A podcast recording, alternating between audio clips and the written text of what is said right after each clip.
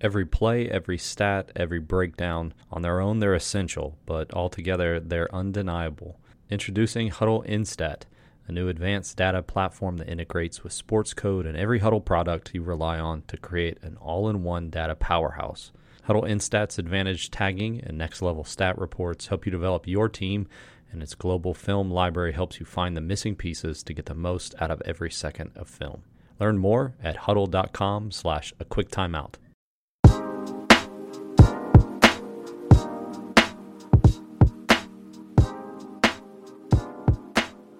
Want to welcome to the show assistant coach for the Western Kentucky Hilltoppers, Coach Tim MacAllister. Coach, appreciate you making some time for us today. Always, always. I appreciate you having me on. I had the unfortunate privilege. That's what I call it now. That's what I call our, our D1 guarantee games. I had the unfortunate privilege playing against Coach MacAllister's team a couple years back, and uh, ever since that conversation, specifically we had before the game, talking about some things, and uh, I wanted to have him on. So today is finally that day. And Coach, I'm not a big tell me your story guy on the podcast, but can you yep. give kind of like a one minute rundown or a one minute bio, kind of your coaching journey? No problem at all. I was uh, originally not going to coach at all. Uh, ended up coaching a base team in Kyrgyzstan, Bishkek, Kyrgyzstan. Um, came back and wanted to get my degree, so I worked for Billy Kennedy and Steve Prohm at Murray State. Went on to work for Jason Zimmerman at Emory University in Atlanta. Um, from there, I went to Creighton University for four years. From Creighton, I went to uh, Texas Tech for two years. Was fortunate enough to be a part of the national championship game, and then was at Georgia Southern for three as an assistant coach, and uh, I'm now here at uh, Western Kentucky.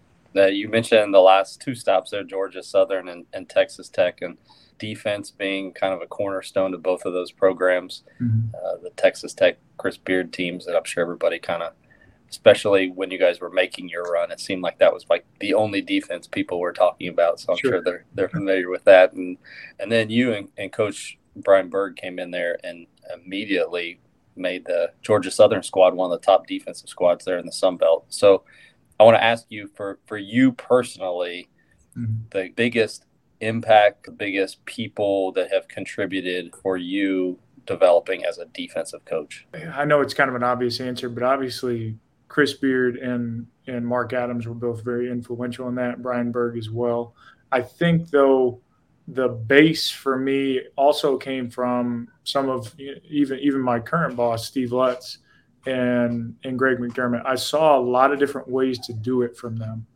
Um, the scouting report defenses, the different ways that we would change things were very. Uh, I, I got a lot of that from Creighton, and then when I got to Texas Tech, it was more of a we're going to take you out of what you want to do type defense. And we're going to be the ones that dictate it. We're going to be the aggressor. We're not necessarily adapting to everything that you do. We're going to make you adapt to us. So I think those were very influential for me as far as, hey, these are two very contrasting styles. And obviously, there's a lot of ways to win, but I, I very much gravitated, gravitated, excuse me, towards that because it was simpler for people to understand and with the portal and different things there's a lot of people trying to use to to find better ways to have one year programs one year success um, when you can't build up your base quite as much. How do i do less scouting report and more this is who we are and this is what we do on a consistent night to night basis? So. It, it kind of makes sense but i think sometimes for some coaches at least from an offensive perspective we practice what we're going to do and then when we get to the defensive side of the ball, it's like, all right, let's adjust to whatever the offense is doing. And that's almost kind of a minority probably of coaches are in the camp that you just said where we're going to do what we're going to do and we don't really care what you guys try to do against it. Is that 100, fair? A hundred percent. And I think it's, it's a lot easier when you are the aggressor and when you do something different and a little bit unusual. And we got very fortunate that Coach Adams and Coach Beard and, and Coach Burg were really good at creating something that was new and hadn't been seen before at that point. And so there were only a couple things that people tried to do against us, especially early on. There were only a couple ways to try and beat it, and it was recruited to. So I, I think those things get lost sometimes. And you know, how do you make it successful? Well, one, we switched one through five, and we kept the ball on the side. So as you get to that point, And people are like, well, how did you have so much success? Well, it's a lot easier to say that when you have a 6'11 pogo stick who can switch and who can protect the rim. And it's a lot easier when your guards are all, you know, six foot three, six foot four and above, and they can all, they're all physical and they have a mentality about them that you help instill. But, you know, still they have that mentality that I'm not going to let you punk me in the post. I'm not going to let you punk me anywhere. So I think those things get lost sometimes, but there's a lot of credit given to those guys. And, and then you, you try and recruit to that, try and recruit to guys that, that understand that piece and that want to be a part of that. At the end of the day, it's about the Jimmies and the Joes. That's, that's exactly right. Exactly. You mentioned though that them playing hard, and I've asked this of several coaches that have been on here. There's sometimes it's communicated this like, well, these guys just don't play hard. How much of it was we teach them to play that hard and then that actually does become a, a part of our culture how do you achieve that i do think there is an element of you have to hold them to a standard that is so high that they didn't that they don't think they can do it. And then when they do it it needs to be rewarded and pointed out. I, I love the disadvantage drill. And we used to play a ton uh, of four guarding five. Before that when i worked for billy kennedy he used to like doing three guarding four teaching the multiple efforts, teaching and then making guys get multiple stops in a row. And as you're flying around, you can't make the excuse, well, we don't have another guy. Well, duh, that's the drill. And when you hold them to such a high standard that they don't even think they can reach it, and then they do reach it, I think that you're able to push them even harder as far as playing hard, past what they think they can do. And I think that the emphasis of multiple efforts and multiple efforts and multiple efforts and rewarding that day after day after day becomes a part of who they are. And I think that that gets them to play even harder. We talk, it's a very simple phrase that's been used for a long time, but you are what you emphasize. And so if you emphasize multiple efforts, multiple efforts, multiple efforts, and the technique is not something that you always are, are harping on, then I think they'll play harder. Now, if you want to be more technically sound, then sure, that's going to be what you emphasize and what you probably get better at. But I think that those teams played so hard because Coach Adams was consistently, I don't care who rotates sometimes. And that would drive me crazy as someone who's very much a technique guy and very much a that guy should have gone and this guy should have gone here and should have gone there. And that's great. But we all know in games sometimes you just got to go. And so I think that was taught at a really high level um, to those guys. And the, to, to their credit, they bought into it. I love uh, when you pull the curtain away because we talk a lot in coach talks. Like they play real hard, but even you know doing the disadvantage drill. Mm-hmm. Okay, so how do we get them to play hard? Well, if you're always a man down, it's going to make you play hard. You but there were some other things too that I observed. I was at that Final Four, and you and I had talked about this previously. But even watching your shoot around, sure. like you guys were different. And I feel like that fed into this is how we play hard because it's got to be more than just, well, I as a coach hold, hold them to a high standard. I yell a lot of practice and make sure they're doing like there there were some other things that you guys were doing as a program that led to what people ended up seeing out there on the court.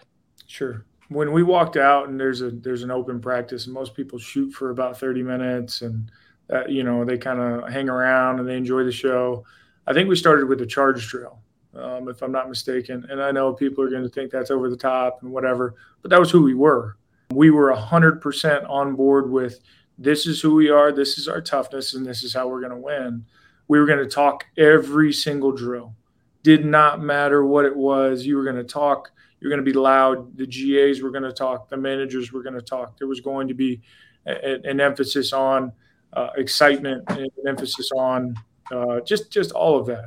And I think that there there's also a professionalism and an you got to go a certain standard every single day. And when our guys got to the final four, it was it was already ingrained in them. They knew we weren't going to walk out there and just shoot a little bit and hang out and then leave. They, they knew that from the jump. So I, I think though one thing that gets lost in that is that we would be very much like that, but we would be like that for an hour and a half. And if you think that you can do that for three and a half hours and then have your guys be excited to do it day after day, you're probably not, you're fooling yourself. So at the end of that 40 minute open practice, what did we have? We had a two on two game with two GAs and and two GA or excuse me, four GAs. And our guys are excited because they have to pick a side and they're watching those GAs go at it and they're they're going hard. And a couple of those dudes can play. I mean, Daryl Doors, the Kansas killer, Casey Perrin was a better player as a GA probably than he was as, as a as a player at Campbell. Um, Ronald Ross was an All American, so like it was a pretty high level game. But again, that uh, it was all out effort. It was excitement. It was everything that we had. It, it, was in everything that we did. Is what I'm trying to get at. That was probably one of the most exciting parts of the entire day. All the teams that were there. Uh, there was an excitement and a buzz, not just on the floor, but with everybody that was in that giant arena, sure. which was uh, kind of interesting considering it was what was that Friday afternoon or something like yeah. that. So yeah, it was cool. A Quick Timeout podcast is presented by Dr. Dish Basketball. Dr. Dish machines are the most advanced shooting machines on the market. You haven't already, join top programs like the Miami Heat, the Philadelphia 76ers, the Duke Blue Devils, and countless others and upgrade to Dr. Dish Basketball. And now, save an extra $300 on select models when you mention Quick Timeout Podcast. To find out more, visit drdishbasketball.com. A big thanks to 323 Sports for supporting the show. The guys with 323 Sports are a team dealer providing uniforms, gear, equipment, and more to schools and colleges across the country. I've used them on multiple occasions, and their customer service and low prices are second to none. To find out more, visit 323sports.com, where you can reach out directly to a rep at sales at 323sports.com. They'll be sure to do it right for your sports program.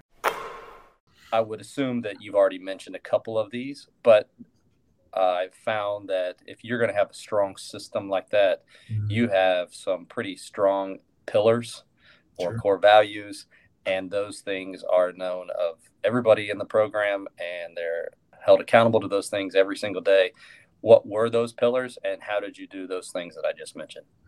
Yeah, I, I think we were consistently talking about effort, like I talked about, but we were really preaching stop ball, protect basket, and no middle and that seems really simple, but everything boiled down to those things. So as we were teaching, you know, the no middle concept, well, it's easy to say, hey, we're not going to allow middle when when you're guarding the basketball. But we were no middle in our ball screen defense. We were no middle in our post defense.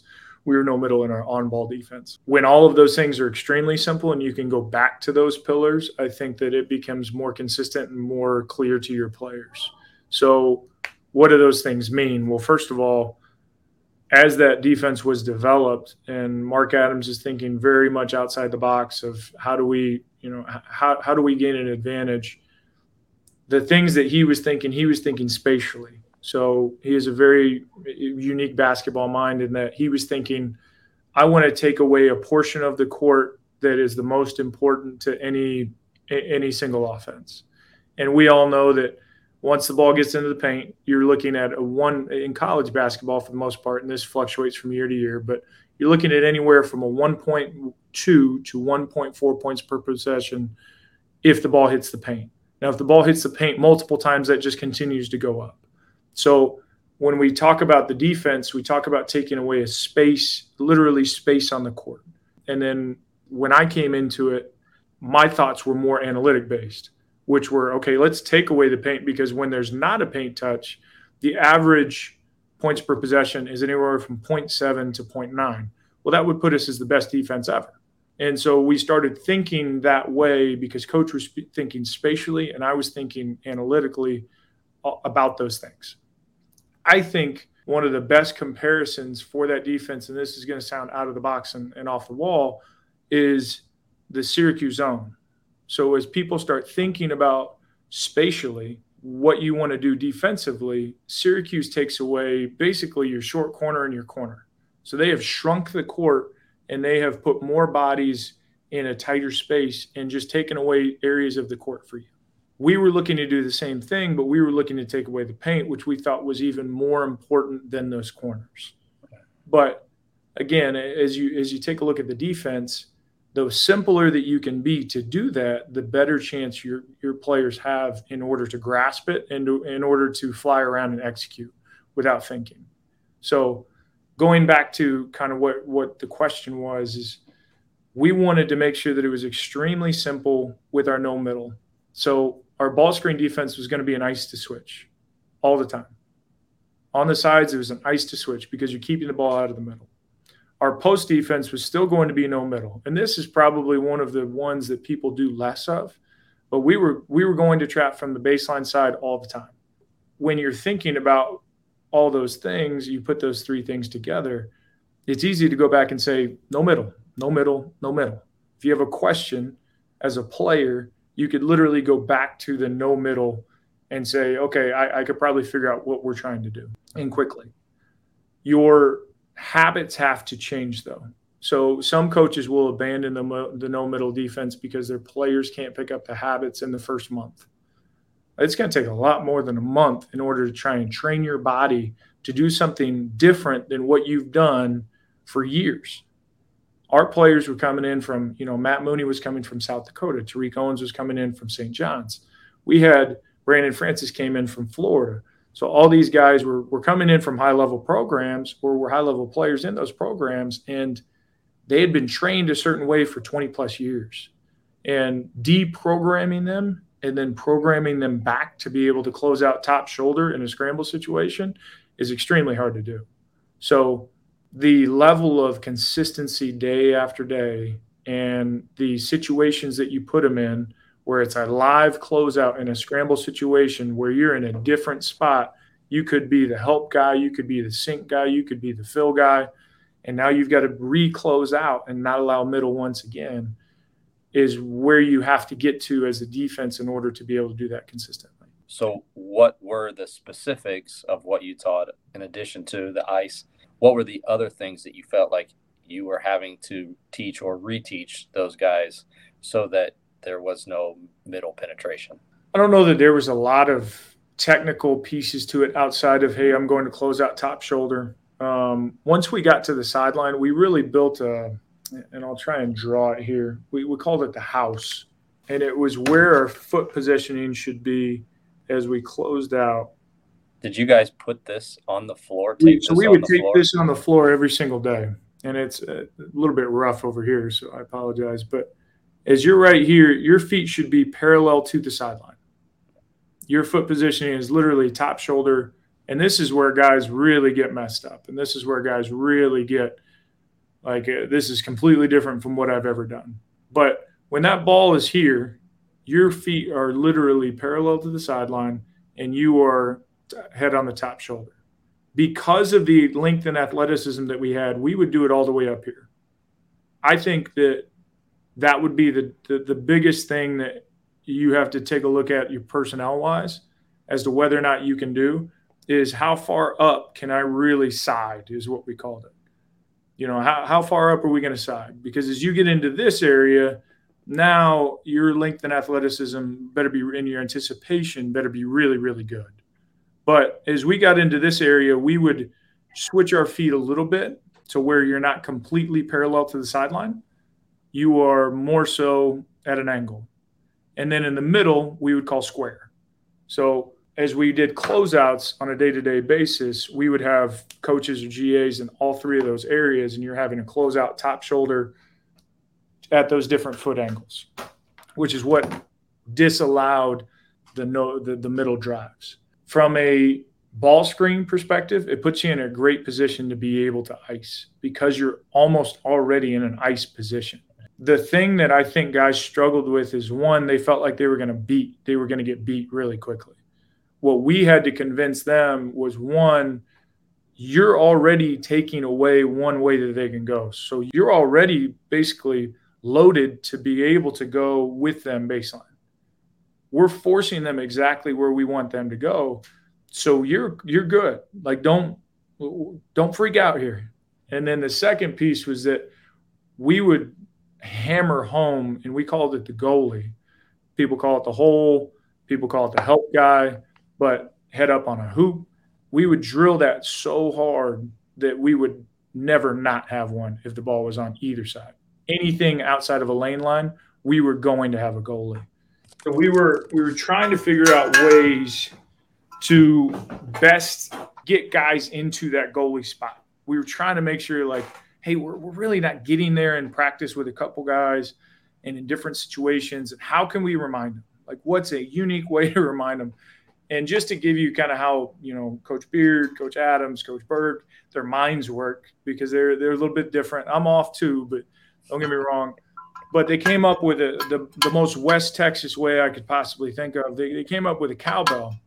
So during practice, we would have someone on the baseline, and if there was no one in help, and the ball was anywhere on the side, all of a sudden you're hearing a cowbell and instinctively like our guys got better. Our guys got better quickly. And you know at first it was i think maybe the first or second time we did it coach coach beard stopped practicing. He goes hey that was pretty good. That was pretty good. Do that again. Do that again. And everybody kind of laughed and then it just became a part of what we did. And again that was it, it was a good way to break the tension and break you know all of that and it was very well timed from coach and uh I think the guys really appreciated, but it also illustrated a point. Um, and those guys really bought into that. So outside of just having who was the pogo stick? Tariq Owens. That's Tariq right. Owens. Okay. So aside from having Tariq down there that was just Sure. kind of patrolling behind, and I'm sure that gave a level of comfort to the guys guarding the ball. For sure. But as you watched film, Mhm. I noticed that the help the helper guys, that wasn't just something that you guys talked about and they were there sometimes, but you guys were great at that. How did you drill that? Was it just a lot of five on five and a lot of cowbell, or was it what was it was it was it did you do small small stuff? How did how did you guys get so good from that perspective? We would build it up a little bit, and I, I I don't know how much I would straight build it up anymore, but we built it from a two on two perspective to where the goalie's coming and he's going to take a charge. Um, I think one of the best games that, that can be looked at for just straight taking charges is we played Duke in Madison Square Garden that year. Uh, Duke was, I think, the number one team in the country. It was right before Christmas, and we took eight or nine charges. You know, the article had just come out on Zion about how getting hit by him was the equivalent of being hit by like a Mini Cooper at like 30 miles an hour or something. We had to breach that with our guys. Like, hey, listen, uh, we saw the article too. We're still going to take them. And I think the first time that we took one, I mean, the bench absolutely erupted, but neither here nor there. We would go two on two, have that guy rotate over, and then three on three, and we would have the smash down, is what we called it, fill guy. And then we would go four on four, and then we would have the rotation out. I think the best thing that we did, and, and the way that I I've kind of evolved in teaching it is that I believe that rotation should be done five on five. And I really like starting it at a disadvantage. So trying to put them in three or four scenarios where, okay, you get beat on the lane line and there's a guy in the ball side corner. And now the goalie has to come. We're gonna we're gonna kick it out. There's you know two guys on that side, but there's one guy that really should be rotating. There's a guy on the block. There's not a guy on the block. And trying to rotate out of that and and it goes live once it you know touches that guy's hands. So you get the, the correct rotation. You start getting guys flying around rotating out of it. And it puts emphasis on hey you, you know you you can adjust the scoring to where hey if the ball gets to the, the paint the offense gets a point. If the ball doesn't get to the paint at all the defense gets a point. If there's a stop um, then the defense gets another point there's a score you know another point but I really believe in that more so than just the straight buildup of the rotations. I believe in playing it quite a bit more, trying to show them more in live play how it should be done and creating solutions because it's not going to be exactly the same every time. They're not going to be in the exact same spot. This guy may move a little bit. So trying to introduce new situations and maybe doing the same situation twice a week. But we would drill that so often uh, it was a disadvantage where you get beat, you side and ride, which I think is a big piece of it. We we called it side and ride, basically staying on his hip, showing your hands, putting your chest on him, and then trying to get deflections, trying to make that pass really tough as the goal as the goalie rotates over, um, and then the rotations behind it were going. We had done them so often that guys knew I'm flying around something controversial within coaching circles is that we didn't talk a lot. Like we weren't an elite level talk team when it came to rotations. It was more of a I know I'm going here, he knows he's going there, and we just made very aggressive and very direct movements, and it just told other other guys where to be, and they had played they had done it so often together that they knew where the other guys were going. I know that's kind of controversial in coaching circles because we're all screaming at him to talk, and they're going like, "Coach, I knew where he was going. We're fine. Like, I got this." And I think if you can get to that level, obviously it's great, but I wouldn't tell you not to talk. Uh, I just thought that was an interesting piece that came out of that from those guys being so good together. Did you all switch there at Georgia Southern? I mean, did you stick with that? Was it all one through five? So for the first two years, we switched everything one through five. In year three, we decided to not switch the five in some situations. And then uh, one thing that we took from Texas Tech and uh, that I'm almost I'm not hesitant to say because I think everybody can can do some variation of this, but I like the ways that the, the way that we phrased it. We talked about games like fights, and some people talk about you know a fight you know fight might be four minutes or whatever. We talked about it as far as all right, we're going to have some different punches that we're going to throw. And the punches were really just a change up. It could be a three quarter court press. It could be a we're going to go and trap the first pass. It could be we're going to trap a ball screen. There's a lot of different ways to throw a different punch, but it was a different look that we hadn't been doing out of our base defense. So that third year at, at Georgia Southern, we used the switching one through five, you know, with the five more as a punch than we did as our base. And I thought that those little things to keep you off balance, especially out of timeouts, are really important. Coach Beard used to talk about like, hey, we got a bunch of Hall of Famers that we're playing against here. Pretty sure they're going to have something good out of timeout. We might want to throw something different at them. Might want to throw a little different look at them because I'm pretty sure whatever Bill Self is drawing up, we don't really want to guard. So, yeah, let's let's go throw a punch. Let's let's show them something different. Uh, you know, a zone that's not really a zone on the third pass, it turns into man so you know whatever.